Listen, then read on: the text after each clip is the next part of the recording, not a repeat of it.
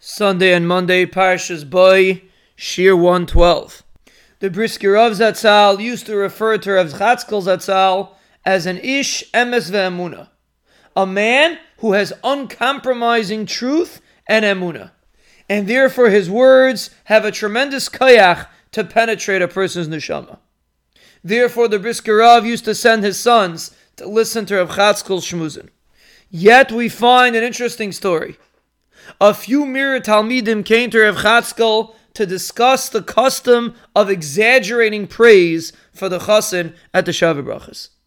And they asked Rav Chatzkel that this minhag should be discontinued.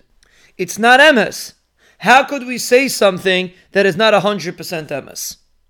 And seemingly we would think that Rav Chatzkel, the Ish emes, would agree with them.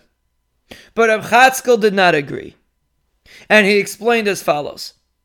We are living in a time when it is difficult for one person to see and appreciate the good in another. And therefore, it is necessary to have such a minhag. He said, unfortunately, the situation today is that we hardly say a good word about each other. Finally, we have an occasion to compliment one another. And this also you want to abolish. That's what Rav Chatzkel said. That means, yes, emes is very important. But sometimes to be mechazik others, specifically a chassan, it is worth it to even say something that is not 100% emes. And there's another aspect over here. For your own midas, when you praise somebody else, you are training yourself to work on the midah of having an ayin tova.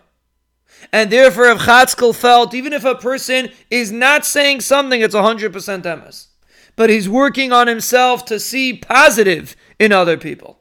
And that's the lesson that we can take from this story. To try to look for the positive in another individual. In current events, the Rabbi Shalom is doing things that are ultimately positive, whether we see it or not. It's up to us to focus on the positive aspects or the negative aspects. And therefore, if Chatzkel felt, even though he was the Ishemes, but focusing on something that's positive and saying positive traits about somebody else outweighs that.